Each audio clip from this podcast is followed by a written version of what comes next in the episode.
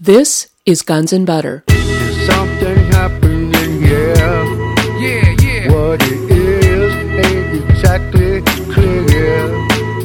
There's a man with a gun over there. If you consider that 9 11 was a psychological operation, it was designed to traumatize people and to prevent people from discovering the truth, then the very means that they look for to accomplish the attack are the ones that will simply have a high unbelievability factor around. So, you know, you talk of high energy weapons, it just sounds it just sounds like science fiction. I'm Bonnie Faulkner. Today on Guns and Butter, Jim Hoffman. Today's show Your Eyes Don't Lie Common Sense, Physics, and the World Trade Center Collapses, Part 2. Jim Hoffman is a software engineer and research scientist. His work in applying scientific visualization to mathematics was instrumental in the discovery of the first new examples of complete embedded minimal surfaces in over 100 years. His work was featured in articles in Science News, Scientific American, Science Digest, and Nature. He discovered new three dimensional morphologies for modeling block copolymers, systems used in a kind of nanotechnology, and co authored papers in Science and Macromolecules. He collaborated in the development of new inventions in combustion engineering and is co author of a patent for an internal combustion engine with increased thermal efficiency. Jim Hoffman has been researching the World Trade Center collapses since February of 2003 and has created an extensive website reporting his investigations and other aspects of the September 11th attack at www.wtc7.net. He uses common sense and physics to analyze the collapse of the World Trade Center. Now, Jim, you have described the collapse of World Trade Center 7 as an implosion. That's right. But when you talk about the Twin Towers, the North Tower, the South Tower, mm-hmm. you have described their collapse as an explosion. Let's look at the Twin Towers. Which tower collapsed? Well, first of all, a plane hit each of those towers, mm-hmm. right? Mm-hmm. Which tower collapsed first? Now, the South Tower collapsed first, but the South Tower was the second to be hit. And it collapsed first, even though it was uh, the damage was far less than from the North Tower, and the fires were far less severe in the South Tower as well. The South Tower collapsed after only 56 minutes, whereas the North Tower lasted 102 minutes before it totally collapsed. Now, is the South Tower the tower where the plane sort of went through the corner of it? That's correct. It was an indirect blow. The hit to the North Tower was centered at about the 96th floor, and um, that could have caused some damage to the core of the building. Whereas the um, hit on the South Tower hit about two thirds of the way over on the south face of the South Tower, and the plane was at an angle, so you could actually see the fuselage emerging from the opposite corner of the building. So, and if you plot the trajectory of the plane through the building, you see that it almost entirely misses the core structure of the building. So, not only did this building only have about 10 or 11 percent of its perimeter columns broken by the impacting jet, it probably had almost all of its core structure intact. And it had fires that were so fuel starved by the end, or so oxygen starved, that they were emitting black smoke. And according to reports from the New York Fire Department of firefighters that were high in this building, they had a plan to put out this fire. They weren't even particularly concerned, or there was no sign of panic or anything. They had a plan to put this fire out. And that's when the tower came down, just as this fire was seemed to be smoldering out. No steel frame building has ever collapsed due to fires, however severe. Steel frame buildings have been in use for over a hundred years, and there are numerous examples of severe fires in such buildings that have raged out of control for numerous hours, you know, far more severe than any of the fires in the three skyscrapers in Manhattan on September 11th, the Twin Towers and Building 7. Examples include the 1991 One Meridian Plaza fire in Philadelphia, which raged for 18 hours and gutted eight floors of this 38 floor building. This fire didn't damage the vertical columns of this building, nor did the 1988 First Interstate Bank building fire in Los Angeles damage any of the critical structural elements of this building. In fact, Ilcam, a company that specializes in analyzing um, damage to buildings and fires, concluded that none of the columns in this building were even damaged by this fire that lasted for four hours and gutted several floors. So it's just the nature of steel that fires don't, the structure of these buildings isn't compromised by fires because It has to do with the melting point of steel, with the temperatures that you have to elevate steel to before it loses most of its strength, and the fact that steel has high thermal conductivity. And because the steel structure of these buildings is highly linked, that is, there's large continuous spans of steel, these steel columns are long, continuous pieces of metal, that if heat is delivered to one part of it, it quickly conducts the heat away. And even though you can have fires in buildings that locally can reach temperatures of as high as 8 or even 900 degrees Celsius momentarily, the temperatures that the steel structures in these buildings can reach is considerably lower. In fact, there have been extensive tests conducted by Corus Construction Company in multiple countries in which steel frame car parks, and these were uninsulated structures, were subjected to prolonged hydrocarbon fueled fires going on for hours. And they recorded the temperatures in the steel beams and columns in these buildings. And the highest temperature they recorded in any of these tests was 360 degrees Celsius. At 360 degrees Celsius, steel only loses 1% of its, structural steel only loses about 1% of its strength. So the South Tower collapsed first, but it was hit by a plane second. That's right. But getting back to what you were asking about the explosion versus the implosion. Now, an implosion, as it implies, consists of a building falling to its footprint and not falling outwards but falling inwards and there's some smoke and everything but it just it falls very neatly into its footprint.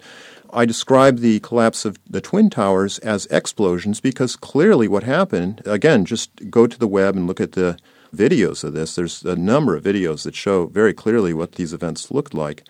These towers mushroomed into vast clouds of dust clouds of pulverized concrete that were already mushrooming to vast size before they even got very far down the building.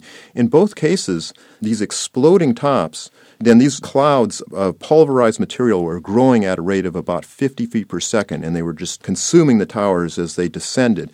In both cases, they grew to about three times the diameter of the towers within five seconds, and about five times the diameter of each tower by the time they reached the ground between about 12 and 13 seconds. Well, Jim, that brings me to an article that you wrote called The North Tower's Dust Cloud Analysis of Energy Requirements for the Expansion of the Dust Cloud Following the Collapse of One World Trade Center. You have written that it would require a lot of energy to bring the building down and form the gray dust clouds that mm-hmm. it does form. I believe you refer to them as pyroclastic clouds. Right. Okay. Let me uh, start with just kind of a narrative of the nature of these events. It's it's similar in both the North and South Tower. The South Tower is a little bit different in that you can see the top of the South Tower tip. There was a larger portion of the South Tower above the crash zone than the North Tower. There's about 30 stories above the crash zone in the South Tower. So it started at a tip, and that looks sort of, you know, that's sort of realistic. That's what you expect. That if a building falls down, it would tip from the region of damage like and topple like a tree. But if you watch the South Tower, it, it starts to tip, but then it stops tipping, and then the whole top of the building just basically disintegrates and then starts exploding into this cloud of dust.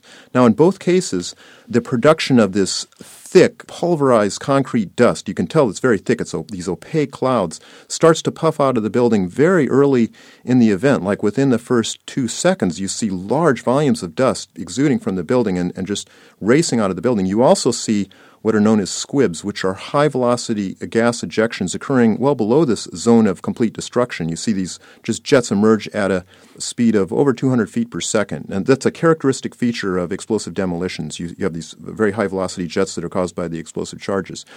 Now, in terms of the nature of these events, and one talks about explosions or I describe them as explosive disintegrations or you know something in those terms, is that they weren't discrete explosions even though there is some evidence that there were some localized small explosions, but on the whole, the event was a smooth wave.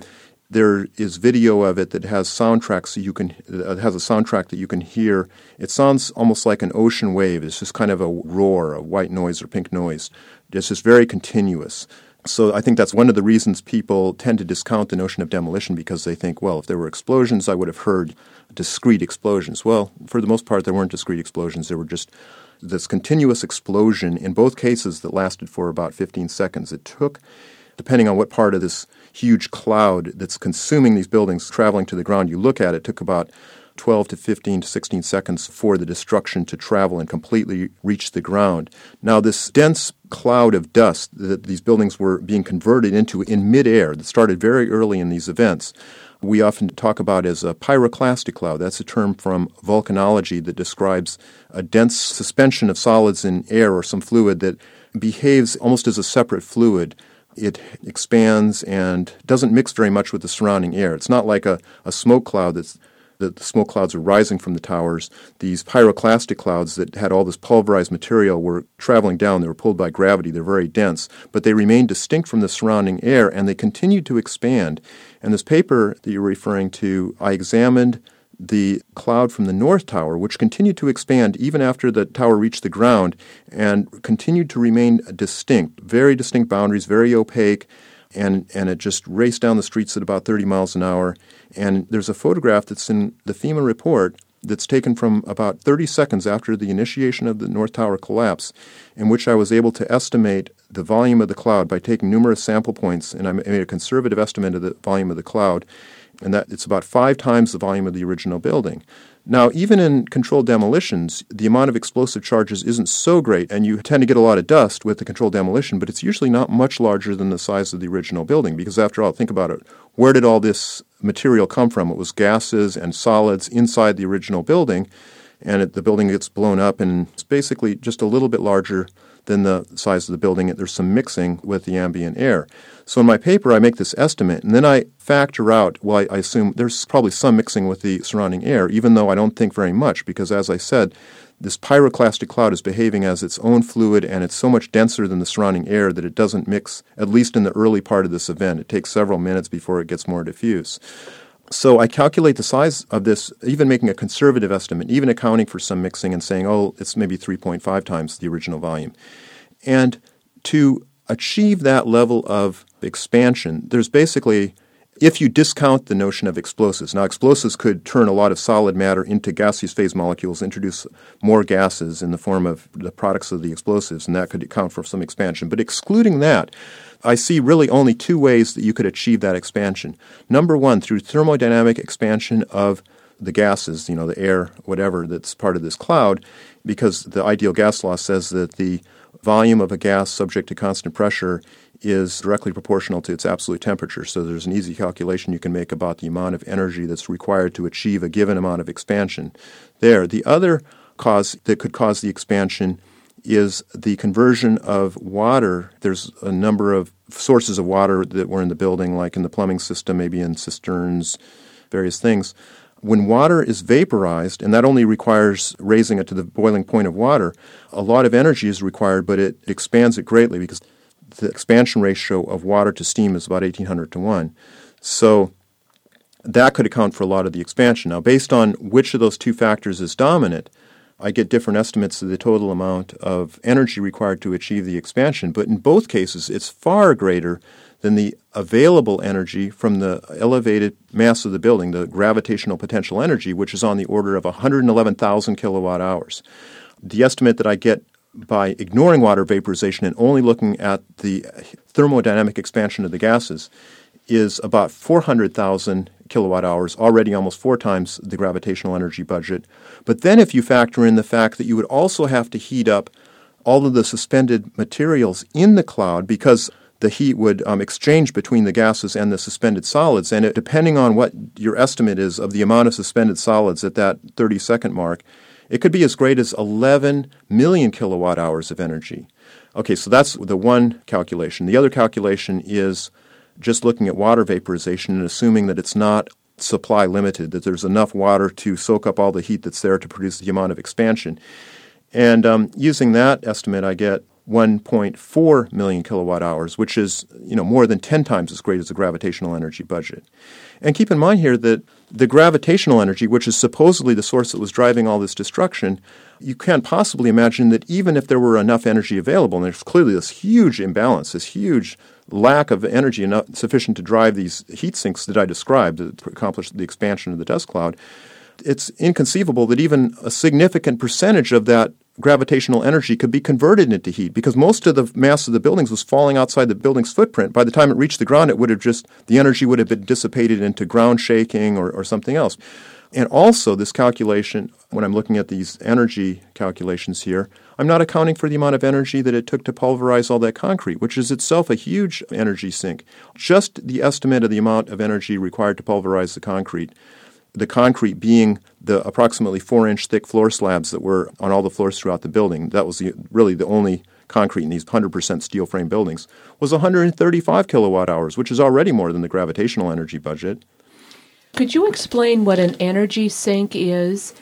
And then it sounds to me that what you are saying is that the size of the dust clouds were so large that that means that a tremendous amount of energy went into creating these clouds. Is that what you're saying? That's right. You're basing right. it on the size of the dust cloud. Right. Right. I see. So an energy sink is just that's a way of thinking about energy flows where you have a source and a sink.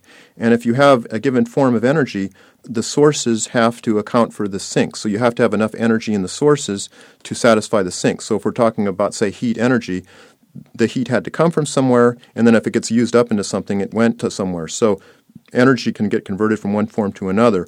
But to look at any given stage in that, you can um, talk about the sources and the sinks, and the sources of energy have to be sufficient to drive the sink. So the energy is coming from the source, and it's being used by the sink. So it's just a way of looking at how the energy balances out. So the sink is what the energy is being converted into. Yeah, right, Solid- exactly. From solid concrete to a dust cloud, let's say. Well, let's see. Uh, so if you're talking about yeah, pulverization, pulverization is would be an energy sink because that's maybe you could have like heat energy that's being converted to say ev- evaporating water in the concrete. There's residual water in concrete, and then that's being converted to the mechanical energy of exploding the concrete and converting it to fine powder.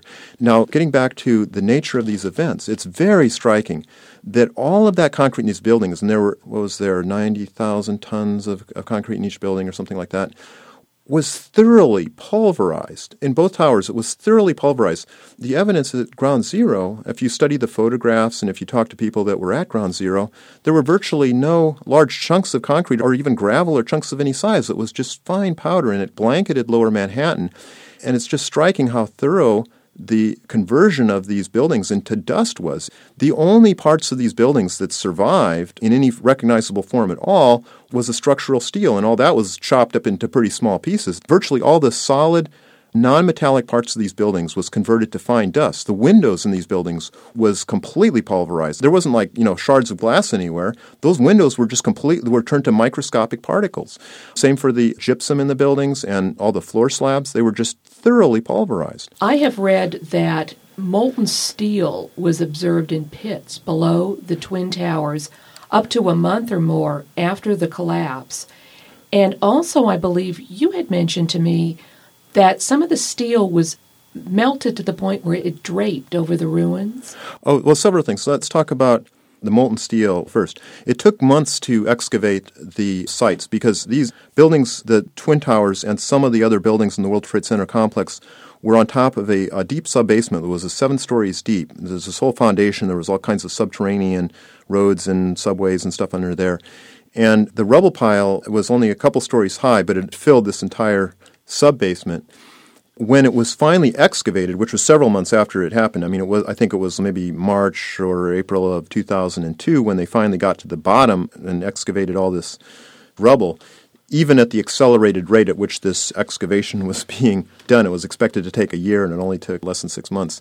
When they got to the bottom, they discovered that there were large pools of previously molten steel, according to some of the presidents of the companies that were contracted to clean up Ground Zero. Steve Tully of Tully Construction and Mark Loizeaux of Controlled Demolition Inc. both reported that there were large pools of molten steel. Now, it's just completely implausible that any kind of hydrocarbon fire could have produced the necessary temperatures, let alone concentrated the temperatures in such a way as to melt large amounts of steel. We've talked a little bit before about the fire temperatures possible with hydrocarbons versus the melting point of steel. So there's evidence of huge energy deficit here, not only in the rubble fires which continued to burn, but this previously molten steel that was discovered months later at the foundations. Now, whereas the nonmetallic solids in the buildings were, for the most part, pulverized to microscopic particles, with the curious exception of the paper. I mean, there were papers littered everywhere amongst all this fine powder that the windows and the concrete and the gypsum and the even various hydrocarbons got converted into. That was just all over lower Manhattan.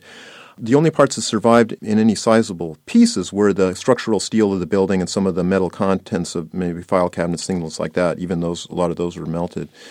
But it's striking that the steel itself, well, several things about it. Not only was it uh, chopped up into short pieces, it was also thoroughly cleansed of its spray on insulation because all the steel throughout this building apparently was covered with an inch or two of spray on insulation. And yet, if you look at ground zero, there's no evidence that any of the steel has any of this insulation on it. It's as if the blast pressures were so high that they just cleanse this insulation off the building. And the analysis of the dust samples reveal that there's a significant component of fiberglass in amongst the concrete powder and other things. So it's apparently it just got blown away and mixed in with all this fine powder that was floating around. In addition, the steel, if you look at some of the pictures of ground zero, you see that it looks like the steel had been melted as it was falling, or softened as it was falling, because you see large pieces of steel like draped over World Trade Center 3, one of the buildings that was largely crushed by the fallout from the North and the South Tower. And they look like wet noodles covering these buildings. Also, photographs from World Trade Center 6, large parts of which were crushed by the falling debris. It's very striking the way the steel beams look like, kind of like wet noodles. Moreover, some of the studies, even that appeared in the FEMA report, interestingly, in one of the appendices, talk about some limited studies of the steel that show some very peculiar features like intragranular melting, like rapid oxidation, where like entire pieces, uh, thick pieces of steel, a few inches thick, are oxidized away so that they become like thin scrolls. Other reports describe some of the steel as looking like Swiss cheese all of this makes no sense in terms of the official story. I mean, hydrocarbon fires would never do that to steel. It's something very energetic was going on here. Also, residues of sulfur were discovered in the steel. Um, where did that come from? So the mystery here is how were the buildings collapsed? They didn't collapse because airplanes hit them. And as you have said, it would have taken a tremendous amount of energy to bring the buildings down and bring them down that quickly mm-hmm. and pulverize all the concrete, the glass, melt the steel because obviously the the steel was molten. Mm-hmm. These were huge mm-hmm. buildings. So the mystery here is how did the buildings collapse? It gets uh, speculative to talk about what actually caused these events because whereas we can talk with some certainty about what's true of the evidence and what whether or not it fits the official story, which it clearly doesn't. The official story clearly cannot account for what happened. Can we talk about how World Trade Center 7, for instance, collapsed? Now, the FEMA report, there's a quote here from the FEMA report which says the cause of the collapse, and we're talking about World Trade Center 7 here, the mm-hmm. smaller mm-hmm. building, has never been determined.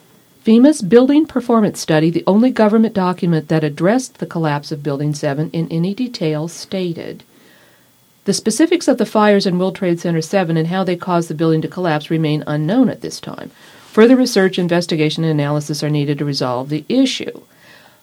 But could a controlled demolition account for the collapse of World Trade Center 7? Yes, probably so. Certainly, the most popular theory of Building 7 is that it was a conventional demolition that which you know is well understood how that's done in terms of the placement of the charges, and certainly the the imagery seems to fit that. You see the characteristic streamers coming off the building as smoke emerges from it, the way that the building sloughs into its footprint. So you know that's the most popular theory that it was just pretty much a conventional demolition.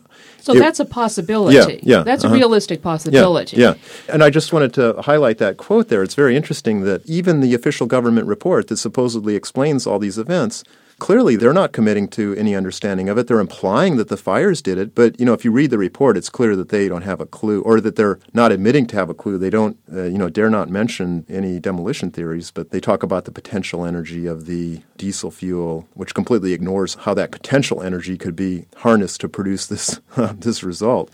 With regard to the collapse of the two twin towers. Mm-hmm. That's a much harder collapse to explain, isn't it? I think so.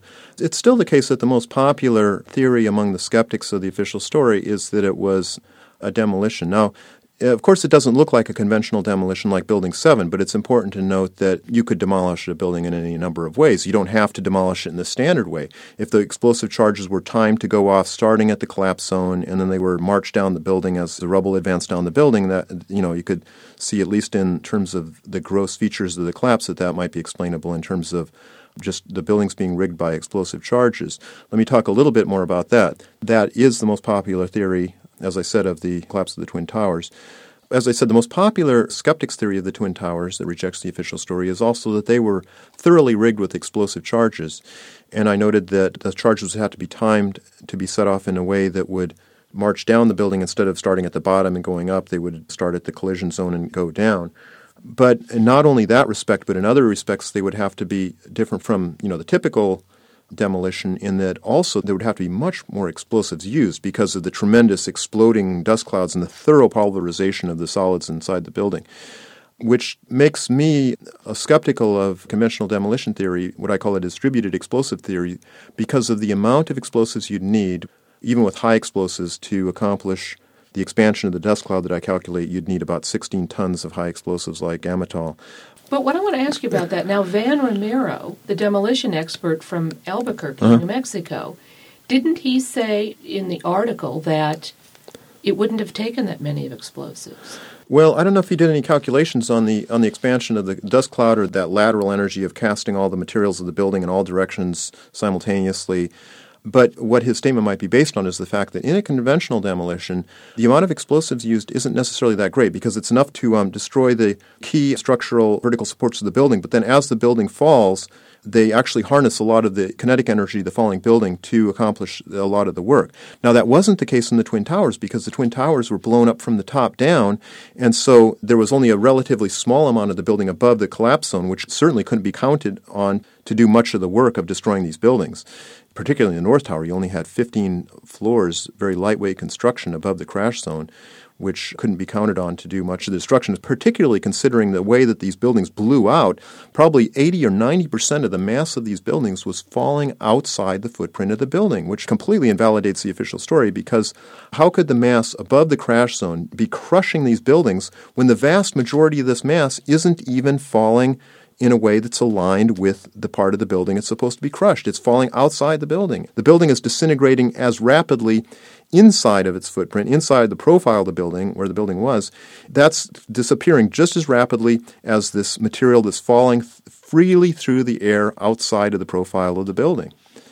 So, anyway, there are features of the disintegration, the explosive destruction of the towers, that make me skeptical that a conventional demolition setup could have accomplished it because even though it's certainly plausible that the buildings could have been rigged with enough explosives, you know, 16 tons isn't that much, and they could have been radio controlled so as to set them off in a precise manner and so forth, there's a number of factors which make me skeptical of that, such as the lack of evidence of high overpressures in the first second or two of the collapses. You don't see the walls blowing out right away. You see them kind of sloughing down into themselves, and then these ev- evolution of these huge dust clouds as they just kind of fall into themselves.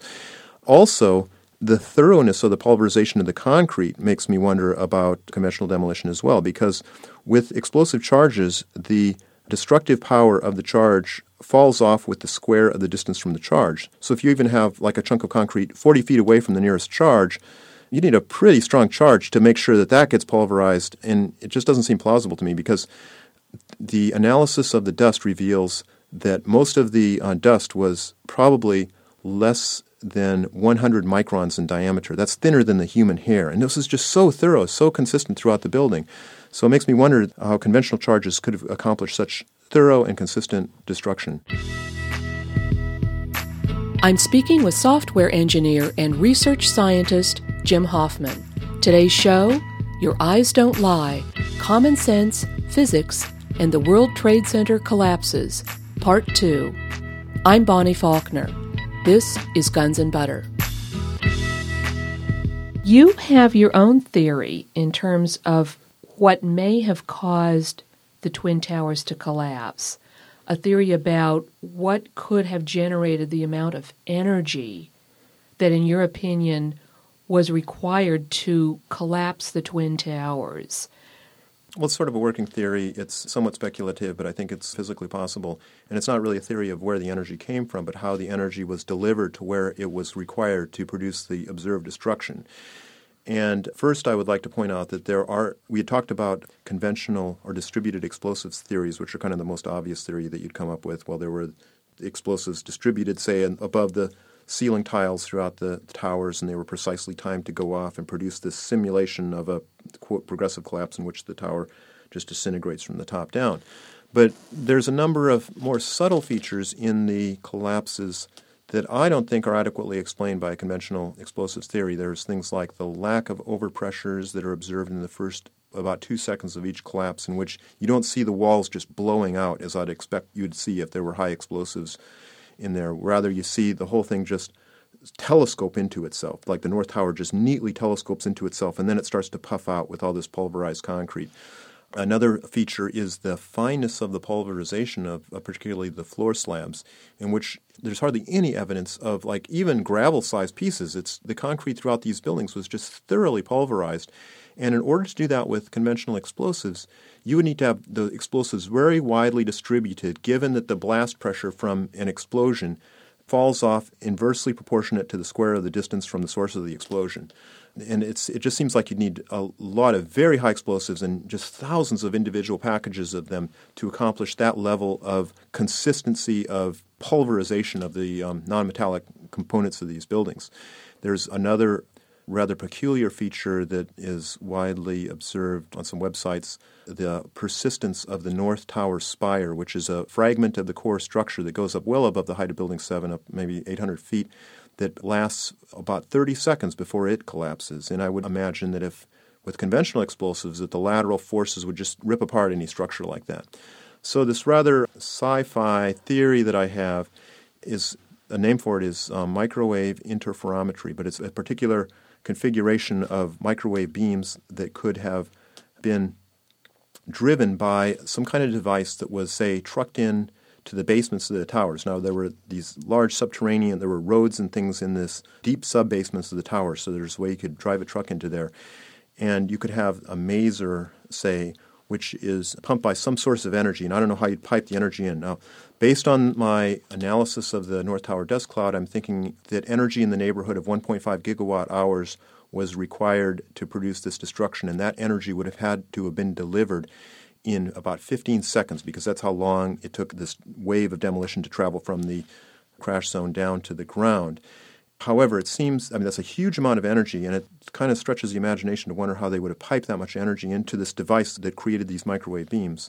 But I calculated to take something like a copper cable, maybe a foot thick, maybe a little less, to deliver that much energy. Furthermore, since Building 7 straddled a Con Ed electrical substation, that might have had something to do with the delivery of energy, or maybe even the storage of the energy. Perhaps they had banks of supercapacitors or something to provide the energy to deliver it when the towers were actually destroyed. Now, about the specifics of how these microwave beams would have worked. My theory is that they had coaxial microwave beams that were sort of conical. In other words, they originated from the point source down in the basement, and it's like a narrow cone that kind of grows as it extends up, thereby encompassing almost all the tower except for the lower part of the perimeter walls, which, as I mentioned, were the one part of the building that survived above the rubble pile. And if you have microwave radiation in the region of, say, the centimeter wavelength. Microwave radiation is another form of electromagnetic radiation, just like radio waves and light, visible light, and X rays and that kind of thing. But microwaves are invisible to solid material, so you can project microwaves right through solid material, but the material, depending on the type of material, will pick it up or not pick it up. So you can imagine a microwave beam being beamed through the building. But the key part of this theory is this idea of interferometry. And what that means is that when you have coherent electromagnetic radiation, so you have, imagine a, a wave like even light, or but a much longer wavelength. Coherent means that all the waves are aligned and vibrating in the same direction. So think of it like a wave, like you know, like a sound wave. It's just an oscillating energy field. And if you imagine that you have multiple superimposed beams with the same source, they're coaxial, so they're projected in precisely the same geometry. They originate from the same device. That each one of them is independently controlled you can precisely control the zones at which these waves do what is called constructively and destructively interfere. Now, constructive interference has the effect that the waves will add together, so you'll get all this energy manifesting in one part of the beam, say at maybe a thousand feet above the source, whereas destructive interference can be used to cancel out the beam everywhere else. So you'd have these multiple superimposed beams that are being projected up through the building, and the phase shifts and the wavelengths of the individual components are being precisely controlled so as to generate a zone of constructive interference, a fairly precise zone of constructive interference that delivers the energy to wherever they want to.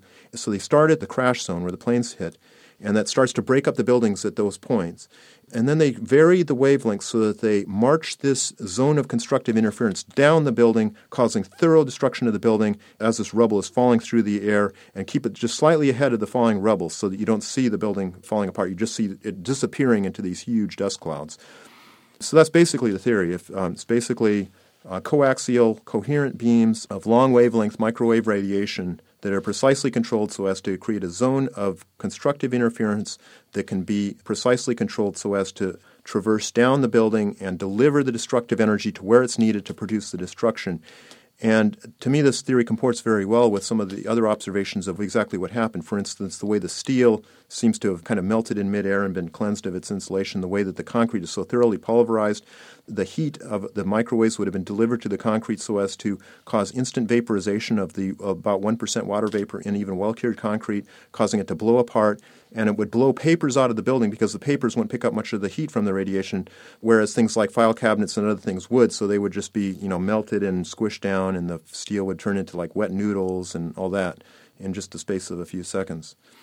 Does such a device as a maser exist? Oh, masers exist. Ma- maser is like a laser. It's a, it's a uh, stimulated emission device where you have some way of pumping energy into it, and you get this coherent wavelength that bounces back and forth, and it keeps adding up until it breaks through one of the sides of it, and then you have just a very coherent beam.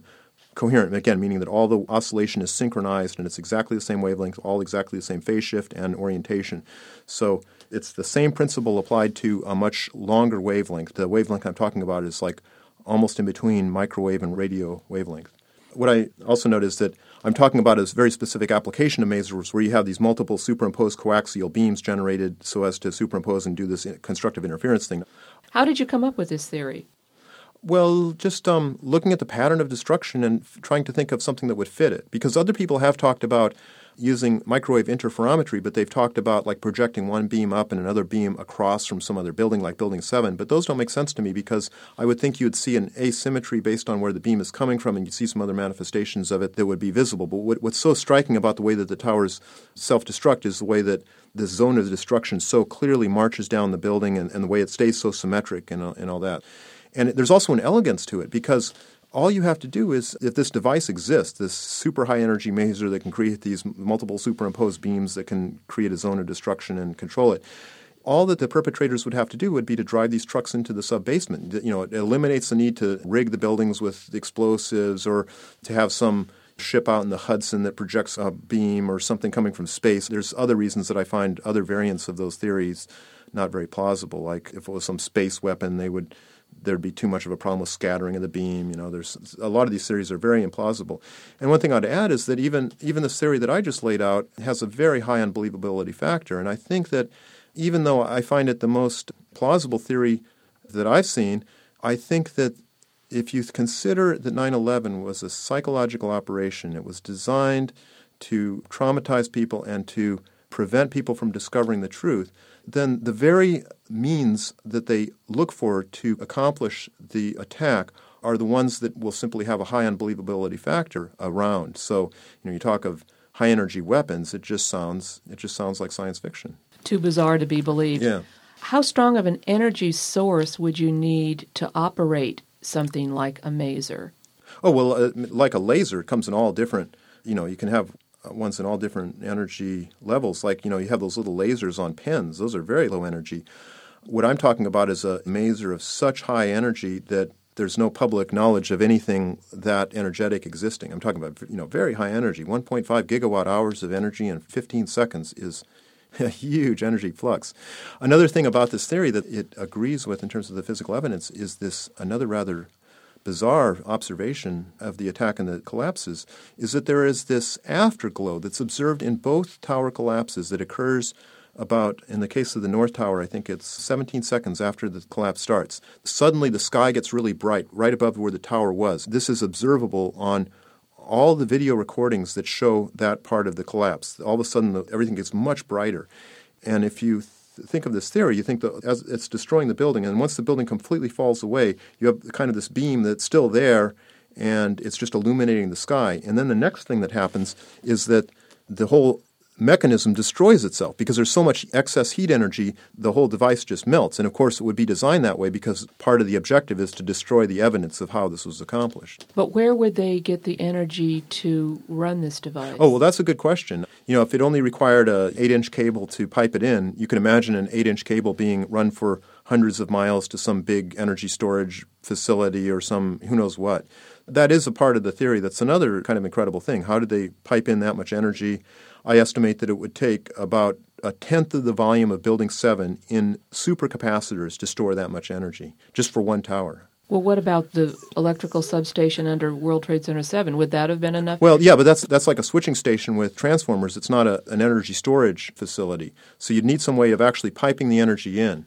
Um, one thing that's very important to understand is how much of the budget of the Pentagon and secret government agencies are completely off the map. How much the budget's off the map, and how much money they have to explore, you know, technologies that there's no information in the public about, and that these operations are run on a need-to-know basis, so that not a lot of people need to know what the full picture is. If there is some device that exists, some incredible technology that we have no idea about Another thing that seems kind of implausible is how many people would be needed to construct such a thing. Well, if you understand how the military works and how, how much things are done on a need to know basis, people have like their own little box and they work on some part of a project, but they don't have a clue about what the larger picture is. And so I think that's probably another thing that's really important to understand in how the September 11th attack, if it's an inside job, was pulled off, is that it was probably a very small group of people, but that they employed a lot more extensive resources through the use of technologies and things that were developed, you know, as part of these large off-book budgets and things like that.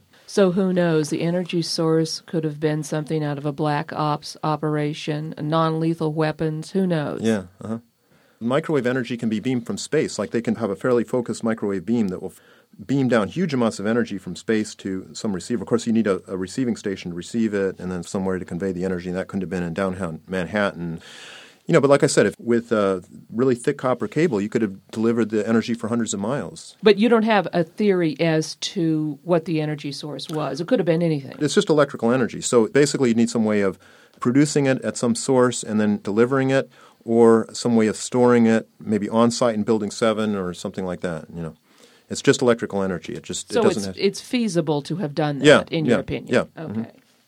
What about the evidence at the crime scene? The the remains, the the pieces of steel, the pulverized concrete. Now, this is the evidence that would need to be examined to answer the mystery of how did it happen? How did the towers collapse? How did World Trade Center 7 collapse? In order to determine such a thing, an investigation would have to be held and the evidence would have to be examined. What happened to all of the refuse and the rubble at the World Trade Center? Well, before answering that, I just want to emphasize the importance of this issue of analyzing that evidence because clearly what we had here in the total collapse of uh, these completely unprecedented events, the total collapse of uh, World Trade Center 1, 2, and 7, that nothing like that has ever happened with fire, primarily in the case of the Twin Towers or exclusively in the case of Building 7, being blamed for the total collapse of a steel frame skyscraper. Nothing like that's ever happened. So clearly, the collapse of these three buildings were the three largest and most mysterious engineering failures in the history of the world, without a doubt. So, you know, certainly they warranted the most careful and painstaking investigation. I mean, the, the ground zero was far more important than any archaeological site or anything in terms of the amount of care that should have been taken in documenting the evidence and preserving the evidence to discover what the nature of these structural failures was for, you know, even accepting the official story so that buildings could be made safe, so that this phenomenon couldn't happen again. But yet, when you actually look at what happened, and the way that they treated Ground Zero.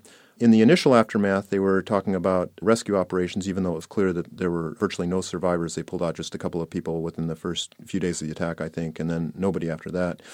And meanwhile, they were sifting through Ground Zero. They sealed off the area and tightly controlled who could see Ground Zero. They threatened people with arrest for even attempting to take photographs of Ground Zero. And meanwhile, they started ramping up the um, removal of the steel. And what did they do with the steel? Did they take it to a warehouse for further study? Did they photograph the site and carefully document where the pieces came from, and you know make grids and you know carefully preserve, you know carefully document the crime scene and then carefully preserve the evidence? Well, um, the fact is pretty opposite from that. They started to remove the steel almost immediately and started shipping it away Within 11 days of the attack, the city accepted a, a plan from Controlled Demolition Incorporated to recycle the steel. That meant that the steel would be um, removed from the site and shipped to blast furnaces in India and China as quickly as possible. They'd be shipped overseas and then melted down so that you know it couldn't be analyzed any further. Meanwhile, FEMA was entrusted with the sole authority to investigate this incident, even though FEMA is not an investigative agency. FEMA assembled a group of volunteer investigators from the American Society of Civil Engineers. And this was basically the only investigative body. The investigators were unfunded, it was a strictly volunteer effort, and these investigators weren't even allowed access to ground zero. Rather, they were maybe allowed to see some pieces of steel that ended up at Fresh Kills landfill, where they were sifting through some of the rubble to hopefully find remains of survivors. Meanwhile, the vast majority of the steel never even stopped there. It just was loaded on ships and shipped off to Asia. By the time this group of engineers, the Building Performance Assessment Team that FEMA had assembled, wrote their report in, I think, May of 2002, they, as we talked about, indicated that further study was necessary to determine the cause of these collapses. Well, how convenient that by the time they released the report, the ground zero had been thoroughly scrubbed, and all the steel, virtually all the steel was completely destroyed, except for a few artifacts that NIST has and is supposedly still studying. And there's a you know just a few pieces out of hundreds of thousands of pieces of steel, and the few pieces that they do have, they don't even have any idea where it came from. So it was clearly an effort to prevent genuine investigation from taking place of these just completely unprecedented failures. Now, in the case of the Twin Towers, one of the excuses for destroying the steel was, well, they had to remove it to find any possible survivors and get it out of there as fast as possible because it was still a rescue effort at that point. But in the case of Building 7, there was no one thought to be buried in the rubble. So, what was the big hurry of removing the, the rubble in Building 7? And even in the case of the main part of Ground Zero, the, the Twin Towers, the really rapid part of the cleanup operation started around November when it was no longer officially a rescue effort, but then they Rudolph Giuliani severely limited the number of New York City Fire Department personnel who could be on the site. They were trying to recover remains of their fallen brothers in the fire department. And the rate of cleanup rapidly accelerated. They brought in really large machinery. They even built new infrastructure in the form of docks to expedite the removal of the steel. They put GPS locators on the trucks that were hauling the steel to the barges at the expense of $1,000 a pop to make sure that the steel didn't go anywhere other than to the blast furnaces, apparently. I call this section highly sensitive garbage.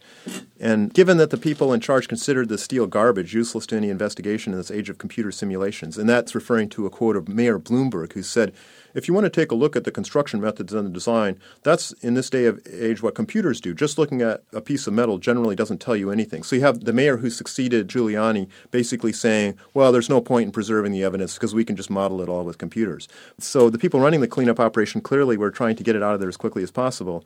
They clearly supposedly considered it just useless, and yet they installed these GPS locator devices on all the trucks hauling away the rubble and the securitysolutions.com documented this case in which one of the drivers of the truck um, took a extended lunch break of an hour and a half and was dismissed. So they could electronically monitor the movement of all of the trucks carting away the rubble from the World Trade Center. Right. And if there was any deviation, uh, you mentioned this Yeah. guy who took a long lunch, he got fired. Yeah. mhm. So it was all monitored to make sure that nobody interfered with the removal of this rubble. Right. And as I said, also they made sure people didn't take photographs either. Now there are some photographs of Ground Zero because some of the people working at Ground Zero apparently took some photographs on the sly and so forth. Some of those have made it to the web, but there's remarkably little public evidence, even of Ground Zero, because they were so strict in preventing people from doing anything that would have documented what was actually there and what what the rubble looked like, and you know anything that would have would have been useful to a real investigation. How did the firemen on the scene feel about this? Were they pretty much, after initially allowed to search for a fallen fireman, were they then chased off the scene? Yes. On November 2nd, Rudolph Giuliani basically barred the fire department personnel from ground zero because they were very interested in recovering the remains from the hundreds of firefighters who were killed when the towers collapsed. So they were extremely upset when they were barred from ground zero, and the only people who were allowed on ground zero were the people who were cutting up the steel and getting it out of there as quickly as possible. This happened immediately after they recovered about $200 million worth of gold. And as soon as they recovered that gold, then they stepped up the pace of the removal operation and barred all but a few um, FDNY firefighters from the scene. The firefighters were so upset that they there was a major altercation where that broke out between the firefighters and the Giuliani's police who were barring them from the site. Now, you mentioned the recovery of gold. Where was gold recovered from? Well, there were vaults in the basement of World Trade Center 4. Now, note that that's to the east of the South Tower, so it's not directly under the, the most intense area of destruction. And it's not clear how much precious metals were stored in these vaults because there was a lot of secrecy around it. There are some rumors that as much as $160 billion of gold bullion was stored um, in these vaults. But when I researched the amount that I could account for from records um, prior to September 11th, I came up with a total that I could account for of about $950 million between the silver and the gold in the COMEX vault. So COMEX was the company that apparently controlled this vault in World Trade Center 4. And yet, the only news reports from late October, early November that talk about the actual amount of gold recovered put the amount at quote, more than $230 million. Now, there's a big gap between $230 million and $950 million. And $950 million is almost certainly a very conservative estimate because there might have been multiple times the amount of that stored and not and no public record of it. Further adding to this is the fact that I've read reports that there was a 10 wheeled truck discovered crushed with a load of gold in it in one of the subterranean roads at Ground Zero that there was no dead people around the truck, but the, the truck was apparently carrying gold away from the vault and had been abandoned sometime during this disaster. So there seems to be some evidence that there was a concerted operation to remove the gold and yet pretend that the gold had somehow been destroyed in the tremendously destructive event of the collapse of the Twin Towers. Well, I would remind people that gold is a dense, malleable metal that doesn't simply vaporize or turn into something else or you know otherwise disappear. Who owned the World Trade Center, specifically the Twin Towers, World Trade Center 7, actually the whole World Trade Center that was well, built with public funds, right? Well, except for Building 7, which is kind of the anomaly because it wasn't really part of the original World Trade Center. I say that it's World Trade Center in name only. The rest of the World Trade Center complex was built by the Port Authority with public money but only came under private control in the summer of 2001 when Silverstein, the owner and the person who built World Trade Center 7, acquired control of the entire World Trade Center complex through a 99 year lease that only closed apparently six weeks before the disaster. So the entire World Trade Center complex went into private hands for the first time merely weeks before the disaster. And furthermore, Silverstein, as part of this purchase deal or before the disaster, secured a handsome insurance policy that would be worth, I think, $3.6 billion for the entire trade center. Subsequent to the attack, Silverstein has tried to collect twice over the entire valuation, that is $7.2 billion, because he considers the event two separate attacks and thinks that he's entitled to two separate payments on the insurance, even though the insurance of $3.6 billion only reflected the value of the entire complex. Furthermore, this owner only put up, I think, a few hundred million dollars of, or maybe only about a hundred million dollars of real money to acquire this asset and to acquire this insurance policy that would allow him to recover billions of dollars. Now, the outcome of this insurance claim, in terms of the double claim, is still up in the air, and it's I think it's still going through the courts. But I think he's already recovered the $3.6 billion. PSYOPs being how people are shocked into not understanding what they're seeing. You know, See, the way I describe it is the events of September 11th were precisely choreographed in order to put people in a state of shock that by the time we got to the main event, that is the destruction of the Twin Towers, which were the most direct attack on people's psyche, was the core of the attack, people were so psychologically numb by all that's happened up to that, by the, imp- the extremely improbable series of events in which the unbelievability in which the shockingness of the events was ratcheting up from you know one plane that was hijacked with knives to two planes that were hijacked with knives to the Pentagon, supposedly the most well-defended building in the entire world, was hit you know just left wide open to attack. Then by the time the Twin Towers started to come down, I think people were not in a critical state of mind. They were just in this open state of shock, willing to accept whatever the news anchors were dishing out at that point, which is the towers fell down, Osama bin Laden, Osama bin Laden, you know, flashing his mugshot on the screen and, and just uh, driving home this Pavlovian association between the alleged perpetrators who miraculously they had all figured out on September 11th and these horrendous destructive events. But when you look at it on a logical, in a kind of logical way, several people have pointed out why would the attack be spread out so that the attack started with the takeover of Flight 11, which was at like 8:20, and then the, then you had the tower attacks happening just before 9 o'clock, and then you had the Pentagon hitting hit 9:40, and then not until almost 10 o'clock did the tower start to fall down.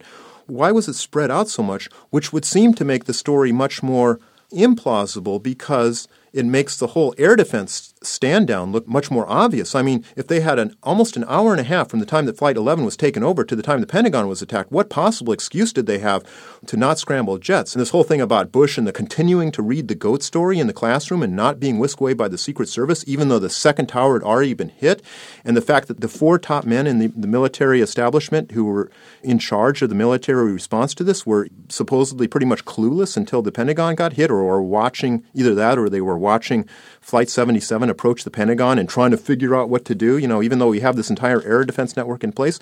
So it really doesn't make any sense. On that level, logically, it seems like a big red flag that they spread the attack out so much. But if you look at it from a, the point of view of psychological engineering and how the attack was spread out in order to give that sense of shock, time to sink into people, so that by the time we got to the main event, the Twin Tower demolition, people were in such a state of disbelief and shock almost in kind of a conditioned sense of the way people suspend disbelief when they watch movies. I think that's a big part of it. So many people describe the attack on the day as being like a disaster movie. I mean, it had the same kind of scenes. It had, you know, these dust clouds chasing people down streets of Manhattan. And I think that that was a big part of how it was engineered to tap into people's conditioning to suspend disbelief when they see events of such, you know, these horrible events descending on Manhattan in particular, which is one of the most common settings of such disaster films.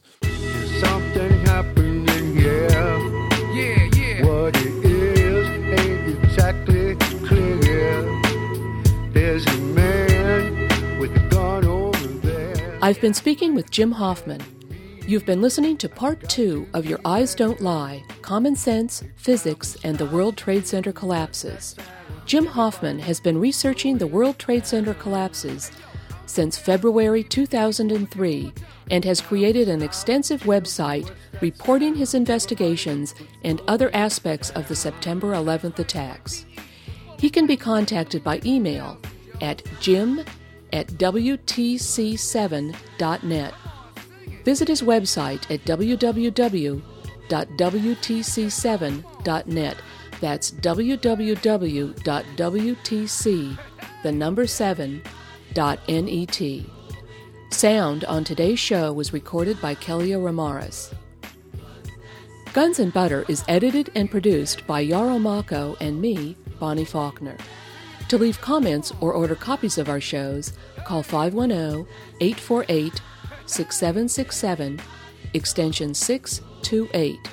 Email us at faulkner at gunsandbutter.net or visit our website at www.gunsandbutter.net.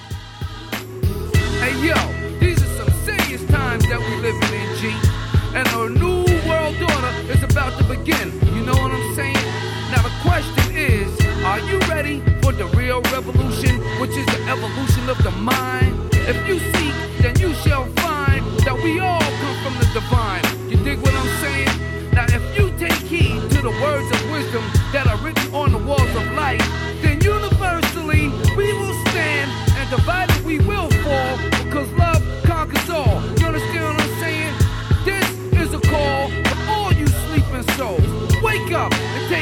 Of your own cipher.